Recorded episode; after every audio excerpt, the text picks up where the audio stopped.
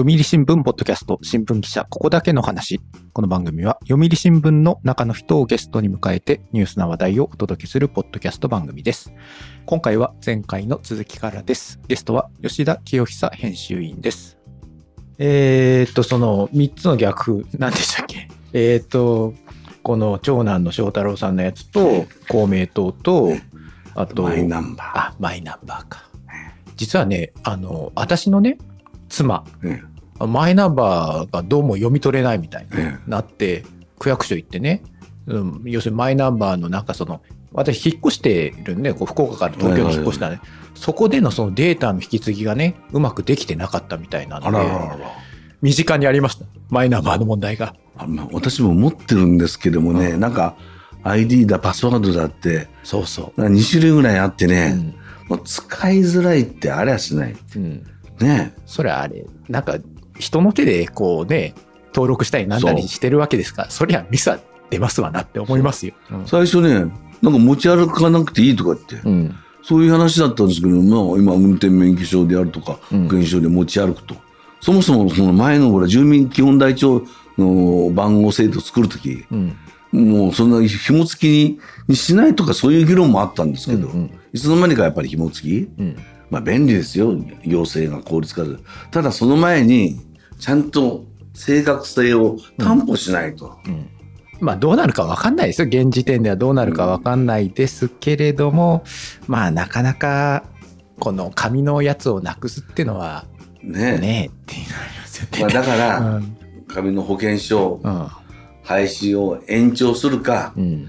あるいは2つともうん。あの共存共存するかうん。どっちかですよ。なるほどね。うんうん自民党の政局の話ももうちょっとしたいんですけども、はいはい。まあね、今日7月11日なんで、まあ今日7月11日時点でのお話っていうことになるんですが、まあ安倍派ですよね。その安倍派の次の会長が誰になるんかっていうのが、まあ今少しずつ五人衆なんて新しい言葉も出てきて、また新しい言葉作り出すなって思いながら新聞読んでるんですけども、要するにうん、ま一つに決められないっていうことです。あまあ、まあそういうことですよね。一つに決めたら、うん、ね分裂しちゃうという。うん、だから触ろうにも触れないうん、というところでうん、ね五人衆と。うん、かつてね同じような言葉で、うん。えー奈良奉行ああ、竹下派のやつね。竹下派の奉行、それこそでもその清和会に関してもうん。町村さんの時ってあれ集団指導体制取ってた時期あるじゃないですか、町村さんと中川さんとあと谷川さんですかね。谷川修善さんね。で中川さん結局出てっちゃったじゃないですか。揉めて。でもそういうのを見ると過去のそういった歴史を見ると集団指導体制にするのもやっぱ良くないんじゃないかな、うんだから結局睨み合っちゃってうん。別れちゃうんですよ。うん。ね別れて出ていった、ね、亀井静香さんだってそうだしね。うん。うん。だからだから今最大派閥でうん。ねで安倍一強うんこの間この20年ずっと総理を何人も出してきた。うん。その派閥としてのやっぱり影響力を保持したいんですよ。うん。ところが下手にやると分裂もできないと。うん。まあ、そのうち5人衆のうち誰と誰かが手をつなぐとかね、うん。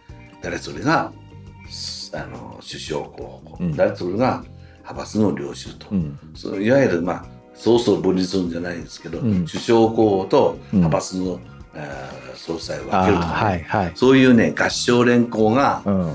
繰り広げられる可能性はありますよね。ね。その五人衆ってあんまりいい名前じゃないですね。うん。そうね。でもあのうちの7月7日七夕の日のね、うん。この新聞ちょっと持ってきましたけどもその5人衆はうん。6日夜には安倍派の安倍派に影響力を持つ森喜朗元首相と都内で会食し5人の指導体制が望ましいとの方針を確認したと。そういう意味ではまあ森さんはまあ5人でやりなさいってことですよね。だからうん。現時点の派閥の総裁はうん。森さんですよ。まあ事実上のってやつですね。そう森さんですよ。うん。うん。派閥の責任者うん。実は森さんだと。うん。いうことですよ。なるほどね。でもその、まあ、今会長代行されてるのが、えー、と塩谷さんと下村さんですよね。でこの5人5人衆かこの5人衆の中には萩生田さんもいますけれども、まあ、下村さんと萩生田さんといえばね、統一教会の問題があって、まあ、選挙でね、例えばその派閥の顔に、まあ、下村さんなり萩生田さんってなっちゃうと、どうしてもここ疲れちゃいますもんね。疲れちゃいますよね。うん。ね、岸田さんがね、もう統一教会との関係を断つとかってうん。言いながら、ね、まだズブズブとうん。いう人が少なからずうんいますよ。この解散命令出すかどうかっていう話ですけど、これはどうなりそうですか？今ね、やっぱりね、うん。やる方向でうん。慎重に検討を重ねているうん。という形で多分やると思いますよ。うん。うん、岸田さんの本心としてはしたいな。したいと。でないと次のあの衆院選戦えませんよ。うん。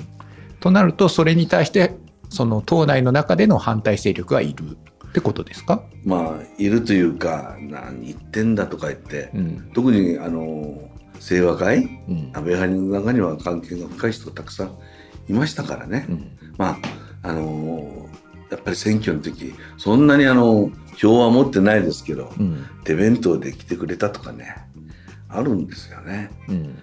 僕の知り合いのある議員もいやだからあの手弁当で来てうん。ねやってくれて助かっちゃったと、うん。うん、正直にお話してくれる人いましたよ。うん。そうですか。うん。じゃあ、まあ、その、まあ、安倍派については、まあ、その世耕さんとかはね、まあ、今月中、まあ、7月中にはある程度の結論を出したいみたいな話を、えーまあ、報道ベースではしてましたけれども、まあ、どうなるかっていうのは、ちょっと読めないところはありますかね。ね。うんこればっかりはね。まだまだ。うん。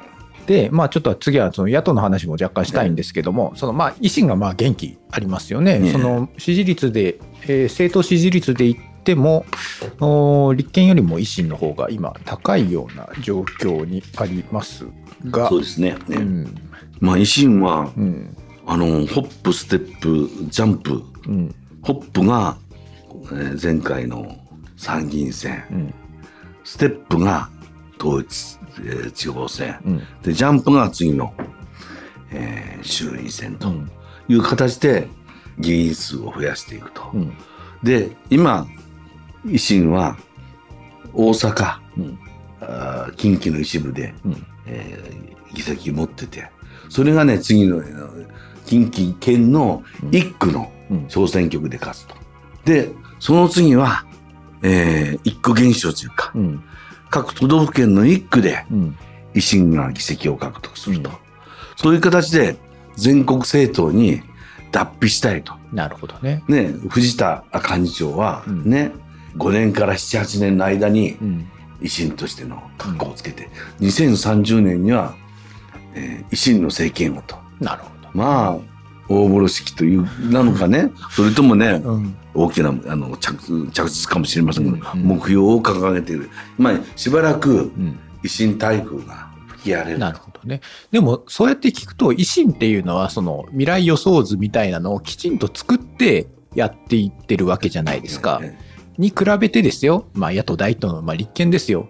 そういうのを計画とか、青写真とか方向性とかもうなんもなくても、その場限りの場当たり的なことばっかりやっていて、だからどうしようもないんじゃないですか？うんというかね、うん。やっぱりメッセージの伝え方がうん。下手くそですよね、今。うん。ね。えー泉さうん。ん、ちょっと下手くそ。うん。で、すで、あの、自民党なんかは連合に入り込入り込んでしか連合の吉野会長をうん、ちょっとね、自陣営にまあまあそうですね。介護してね。はい。はいで、うんえー分断にかかってて、うんかつ連合時代がもともとの旧同盟系の、のとこと、ね、えー二つ分かれてますからね。総評とね。総評、ね、観光路、うん。えー旧民主党系とうん旧社会党系で分かれてますから、うんそこの分断のうん。ミシン目がいまだに後ついてますなるね。ほどね。うん。その国民民主はどうなんですか？なんとなく国民民主はなんか与党に入りたいよみたいな感じは透けて見えますけどもね。まあ事実上うん。与党ですよね。まあそうですよね。うん、でやっぱり水面下で、ねえー自民党からこっち来いこっち来いとうん。言われてて、まあ、あの予算に賛成したりしてますからね、うん実際うん。次の衆院選の後あるかもしれないですね。なるほどね。で、まあその、最近まあ政局のテーマになってますけども、まあ解散ですよね。あのね、これまあちょっと個人的なあれですけども、あの、岸田さんが会見したじゃないですか。で、まあ解散について問われたと。まあ、あの時一番最後にね、なんかちょっとニヤッとそう。したじゃないですか。あれがね、もうもうあくあくまでも僕の意見ですけども、なんか嫌な感じをしたんですよね。なんかこう。なんかもう解散金をもてあそそうそうそう。うん。実はまあ、自民党がね、うん。まあ6月に入って2回ぐらい情勢調査やってるんですよ。うん。で、まあ、あの、接戦、前回接戦だとかそういったところ。うん。でね、案外、数字が良かったと。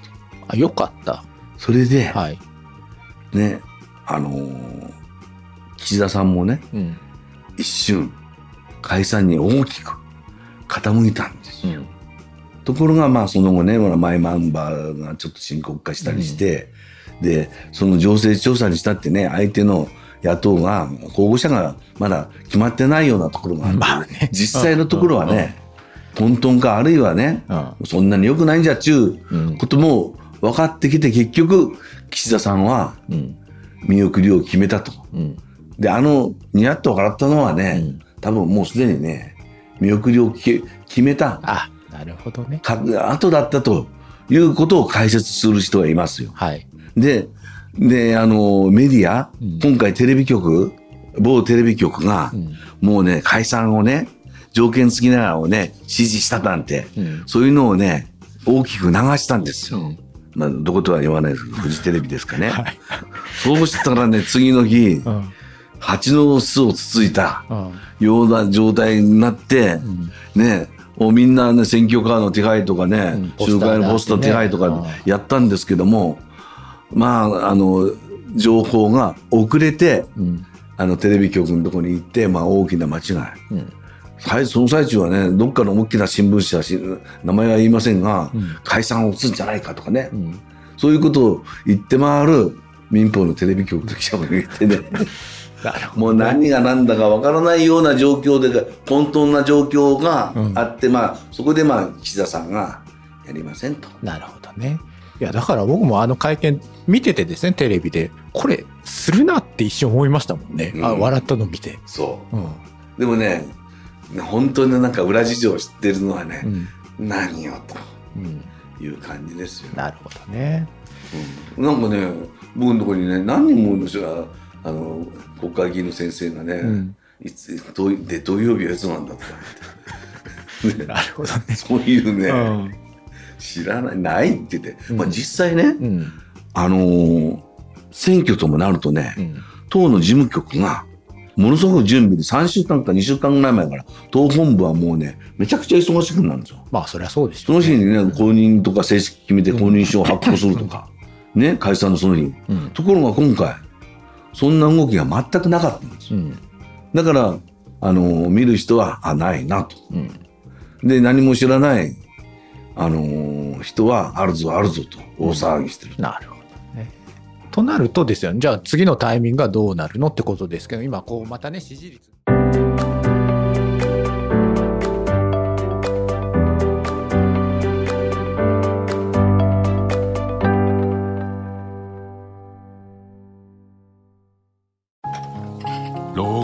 後は火星かな。どうしたのお父さん？いや今日の新聞。人口爆発広がる移住先。私だったらハワイかな。無難だな。新聞がある。話題がある。お試し読売新聞。ネットで簡単。まずは無料で。となるとですよね、じゃあ次のタイミングがどうなるのってことですけど、今、こう、またね、支持率が落ちちゃってるわけじゃないですか。となると、解散できないですよね、この状況。はいはいはい。で、この間の、まあ、最初、ね、あの、岸田さんは今年ね、通常国会待つと、うん。あるいは秋の臨時国会うん。冒頭、うん。二つの解散両にみだったんです。うん。で、通常国会会期末、なくなった。うんとすると、とりあえずは次は、秋の臨時国会冒頭の解散をうん。今、まあ、模索しているとうん。いうことなんですよね。うんで、その前に内閣改造、自民党役員人事とうん。いうことを済ませた上で、えー解散総選挙とうん。おいうことなんですが、そうですね。ええただ、その内閣改造にどれだけその政権、内閣支持率の扶養効果があるのかっていうところですけども、そんなのあるのかなって正直思っちゃうんまあ、ですけど。僕ら若い頃ね、基本的にあるとうん。いう定説がありましたけどもね、うん。まあ、あの、ある総理大臣の秘書官、政務の秘書官でさ、秘書の説明によると、まあ確かに扶養効果があるかもしれないですけど、うんまあ選ばれなかった先生がうん。嫉妬であるとか、恨みとか、ね。指揮症と、まあね。そういうのがね、出てくるし、うんあるいは組閣直後にスキャンダルが出てくると。うん。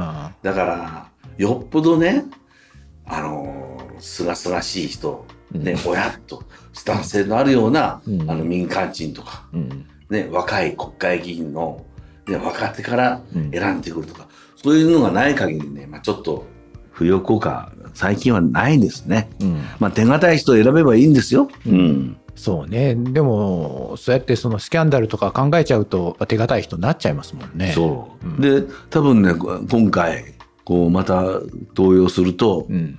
またあの、統一教会との関係が、まあそうなりますよね。なるからがもう、繰り返されますからね。うん。ただ、とりあえず、なんか、あの、10月うん。解散うん。あたりが、うん。えー今狙ってるけど。うん。とはいえね、やっぱりこう、政界一寸先やめって言うんですけどね、何があるかって、このままね、うん。この間、あの、15ポイントも落ちたっていうのは、うん。まあ、誰かの言葉によれば政権末期の数字ですよ。ね。だから、このまま内閣支持率が落ち込めば、うん。いずれ岸田降ろしが始まるんじゃないかという、なるほどね。そう、なんかね、去年の年末も似たような話しましたけどもね。うん。ね。うん、今のところね、読売新聞のこの間7日の報道によれば、9月前半に内閣改造、自民党役員人事をやって、うんまあ、10月1日、11月に党会が解散しね、えー10月1日、11月投開票と。うんなるほどね。でもこの間のその内閣支持率のその世論調査を見てましたけれども、うんその支持する理由が結局その他にいい人がいないっていうのが54ポイントで圧倒的に多いわけですよね。うん、まあ非常に消極的な理由ですよね。そうそう。だから、力がないうん。首相の時は、まあそういう他にいい人がいないっていう回答が増えるんですよ。うん。じゃあその他にね、こうやって国民は他にいい人がいないって言ってるそのポスト岸田ですけども、じゃあ誰がいりますかねって話になってきますよ。今ちょっと浮かびませんよ。政界にね、まあかつてほら、うん。ね、あの、三角大福中とかね、はいはい。YKK とかね。うんうんうん。ねはい。えー、朝垣なんとかとかね、ああ、最あったんですけどもね、うんうん今、あの、何でしたっけ？なんか、なんか、きななんだ、岸場義信とかな、なんかまあそういう岸田さんも入れてね、はいはい。石破の場とかね、はい。えー加藤勝信とか言ってパッと浮かばないですよ。うん。そうね。そういう人材不足？うん。まあ、河野さんにしろね、高市さんにしろ、うん。ね、あの、マイナンバーでやるとか、ね、放送法の問題で、うんまあ、ちょっとこう、評判を落としたというか、うん。えーそういうのがありますからね、うん今のところじゃ誰もいないっていう、そうなんですよね。ねうん。一部でね、国民的な人気があるうん。石破さん。ところが永田町での、うんね、えー支持は集められないと。そうね。後ろ、ん後ろ盾になった、うんね、青木さん。そっか。亡くなっちゃったしねそれこそ、ね、前回あのー吉田さん出ていただいた時にはね、その小渕さんの、まあ、後ろ盾として、まあ、青木さんが、まあ、元気動いてますよ、みたいな話されてましたけども、だからね、今ね、なんとなくね、私の感覚なんですけども、今、その時効関係が25年、うん。ぎくしゃく、今までになかった。そして、あの、やっぱりなんとなく自民党にも、ポスト岸田がいない。うん。なんか閉塞感。そうね。まあ、閉塞感。あとなんかこう、エアポケットのように何かポッと何かが起きそうな。感じはありますほんで、そのエアポケットみたいなところをうんね、えー自民党が少し右寄りになり、うん。えー立憲民主がちょっとリビあの左寄りになり、うん。そのスポッと空いたうん。ところに今、維新維が、新がね。うんうん。ね、維新はね、なんか、中道路線らしいですよ。ある人によれば。そこに維新が、うん保守系無所属、保守系中道、あ、うん保守と中道、うん。そこら辺が維新が票を伸ばしてるんです。しっかり支持を。でも一方ではそのタカ派の自民離れみたいなの最近なんかニュースとかでよく見ますよ。そうそう。うんでその人たちも維新に行っちゃってる。なんでですか？なんでい、その中道と言っている維新に行っちゃうんです維新は中道の、あのーところにいるけども、うん一方で高派の政策も抱えてるね。そう、はいだからまあ何でも来いとエアポケットですからなるほどね。うんただなんか世論調査とか見るとうん。中道なんですって、うん、でもほら今岸田さんのね LGBT のへの対応とかではい。保守系の高派の人たちはうん。えー見切りをつけて、うんじゃあ維新でどうだとかってうん。いうところですよね。まあ、維新がエアポケットであっちこっちからこう、人も集まるし、うん支持も集まってるという、そういうう状況。うん。なるほどね。まあその海外ではね、その右派政党がすごくこう票を伸ばしたりみたいな、まあヨーロッパの方ですけども、ありますけども、日本でもこうやってこの右と左がこうどんどんどんどんこう遠く離れていくみたいな、そういったのっていうのが起きてるんですか？そういうことは。うん、まあ、起きつつあるというか、ただね、うん。そもそもね、あの小小選挙区、比例代、小選挙区の導入もね、うん。そういう二大政党を目指してうん。やろうとして導入したんですけども、まあ、結局はね、あの、まあ、自民党という大きな塊と、その横に公明党があって、多党化に進んでいったじゃないですか。まあ、だから日本日本の風土としてはそういう流れにはなんないのかなと、うん。まあ、そのうち何が出てくるかっていうとまあ選挙制度をも中選挙区制に戻すとかねうん。そういう意見が、うん。まあ、出てくるんじゃないかなと。でも中選挙区制に戻したらなおさらもう55年体制じゃないですけどもそういう固定化しちゃうんじゃないですか？まあ、あの少しね、うん。あの改良した、うん。だから中選挙区といっても例えば、まあ、かつて野中宏さんあたりが言ってたんですけど、うん。これまあ公明党の中にもそういう声があるあの1選挙区3人。一選挙区さんになると となるとまあその、えー、保守系、まあ、自民系あとまあ野党系でもう一つみたいな感じですか？そうそうそう、じゃあどういう政治体制になるかどうか分かりませんけども、そうした、ね、あの1選挙区3人で、えー定数450と全国150に分けると、うん。そういうのがまあ望ましいっていうのがまあ20年ぐらいは言ってましたけどもね、うん。そういう声が少しずつ出てきてるんじゃないかな。なるほどね。あとね、まあ、閉塞感とともに、うん。まあ、少しこう政界再編みたいなねうん。匂いも少しだけしてきた。この間ね、6月に超党派の勉強会、はい。石橋丹山研究会、ああ石橋丹山ね。はい、まあ、はい。昔の。東洋経済のね、えーあの、まあ創設者です、ね、えージャーナリスト経済、うん。でかつ政治が。首相までになって首相までなったんですけど、まあ、うん。風こじらして、もう短期間で終わったんですけど、うん。その石橋丹山の理想は、小日本主義とかで掲げましたけども、うんそれに賛同する人たちが、ね、勉強会開いた。なるほど。自民、公明、立憲、維新、国民など、うん、全部で50人弱。ああ、ね、呼びかけ人は自民党の岩屋さん、うん立憲民主の篠原隆さん、うん、国民民主の古川元久と。それこそ早稲田系の人が多いんじゃないですか？石橋丹山とか丹山そうですよね。うんただまあ古川さん、元久さん、古川義で幹事長の古川義久さん東大ですけど、えー自民党でもね、うん、まあリベラル系の人たちが、うん。まあこの人たちがまあ石橋丹山に習い勉強会をやろうという。うん、こういう勉強会って、昔、あの、日本新党とか先ほどが出てきた時で30年前、うん制度改革研究会っていうのをやって、うん。その裏で、ね、政界再現のの、で、そこで、まあ、政界再現のうん、匂いを嗅ぐ人と、まあ、その時の匂いを知ってるのは、ここで言うと、岩谷武さんあたり。岩屋さんね。うん。はいはい。ね。だから、今、もしく自民党と公明党が確執して、うん、もしかすると自公連立の終焉があるんじゃないかと、うん。ガラガラポンがあるんじゃないかと、うん、その時に備えて、少し手握っとこうと、うん、意見交換しておこうと、うんまあそういう流れじゃないかと、ね、あの、新聞の片隅にベタですよ、ベタ記事。載ってるけど、なんかね、それを見てね、なんでこんなの載ってんだとか、やっぱ匂いを嗅ぎつける人がいるんですね。その自民党がそのまあ公明党とまあ長く四半世紀やってきたと。で、まあ今ちょっと隙間風が吹いていると。で、一方その維新がこう伸びてきたと。まあ主義主張で言うと公明よりも維新の方がまあ自民党とは近いわけですよね。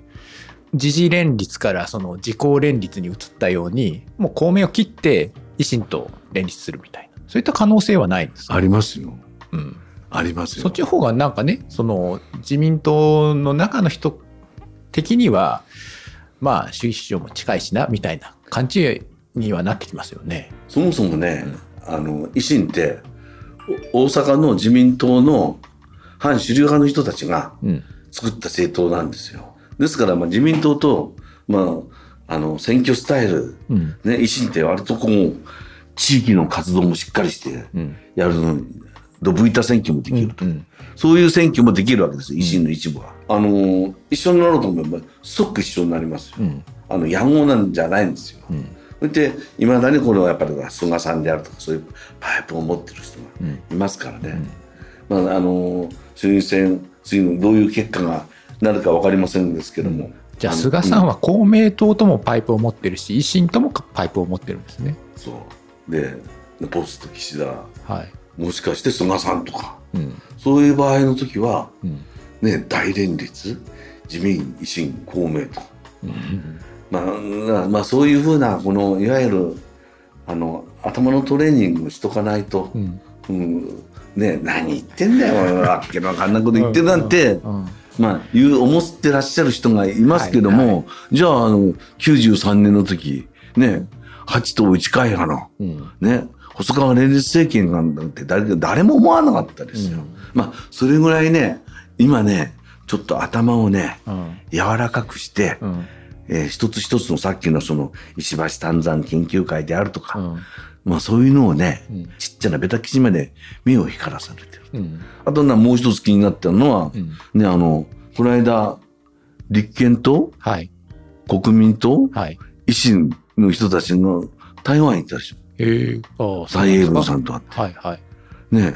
で、まあ台湾行って夜、まあちょっとこう、会合してね。はい。その時に、率直な意見交換があるかもしれない。うん。ちょっとまだ僕取材できていませんけども。うん。そっか、台湾は台湾総統選があるのか。ね。で、来年はもう24年っていうのは、台湾総統選、うん。ロシア大統領、うん。アメリカ大統領選って、はい。世界での大きな政治イベントが。政治イベントが目白押しですか、日本だってね何か起き起きる可能性だってあるとまあね。ということですよね、うん。なんかねひたひたと何かが起こりそうな 大盛局の楽しそうじゃないですか。なんか。ねうんなんかねやっぱりなんとなく感じるのはうん。閉塞感そうね。それは感じますよ。これキーワードにうん。で何か世論が何かを求めて走り出すようなね、うん。今それをうまいこと見つけてねあの見つけ出そうとしてるのが維新ですけどう、ん。うんまあでもね、まあ、維新がやってることと実際は違うんじゃないかなっていう人もいますけどもね、そうね。まあその閉塞感のね、その向かう先がいい方にね、転がっていけばいいんですけども、まあ歴史的にね、この閉塞感っていうのは悪い方に転がっていくことの方が多かったりしますからね。だからいい方向に流れるように。うん。でさっきのだから石橋丹山研究会だって、うん。その何？あの戦前はねこの日本が結局あの第二次世界大戦太平洋戦争でうん負ける方向に進んじゃったと、うん。ね、石橋丹山の考え方だとそうはいかなかったとうん。いう形で、ね、ここで差をさしておこうという考え方があると、うんまあその中のあー一人はねこの間お話ししてましたけどね。うんなるほどね。まあなかなか、その与党も野党も課題山積という感じはしますね。こうやってお話を伺うと。そうん。ね、やっぱりね新聞のうん。政治面をね毎日読んで研究してくださいですよ。ね、はい。うん、あのベタ記事だって面白いネタあるんだよさっきのねう。ん。うん、そうね、まあ最近はまあね、その国会も閉じて、政局の話がね、結構載ってることが多いから、そうそうそう僕もこう、まあ政局の話はなんとなくこう、野じ馬根性で読むことが多いんでですね、うんうん読んじゃうんですけどもね。ううんさっきから何回も言いますけどね閉塞感が漂い始めたと。うん。与党、野党ともにうん。少し限界点が見えてくるうん。と。ね、スカッとしたいと、世論は。ね。うん。うん、だから、ね、さっきの石橋丹山研究会だよね。うん石橋丹山のね、えー考え方に、この指止まれうん。この指止まれてわっと集まる可能性だってあるんです。ありますか？ううんん。ね、いわゆる閉塞感がある。うん。ある日突然ね、ぐっと高まってきますよ。うん。わかりました。はい。ありがとうございました。えー、本日のゲストは吉田清久編集員でした。ありがとうございました。はい、どうもありがとうございました。はい。読売新聞ポッドキャスト新聞記者ここだけの話。この番組ではリスナーからのお便りをいつでも大募集しています。お便りは概要欄にあるメッセージフォームのリンクからお寄せください。ツイッターでもハッシュタグ記者ここばなをつけて番組の感想をつぶやいてください。今回も最後までお聞きいただきありがとうございました。次回の配信でもお会いできたら嬉しいです。お相手は読売新聞の山根でした。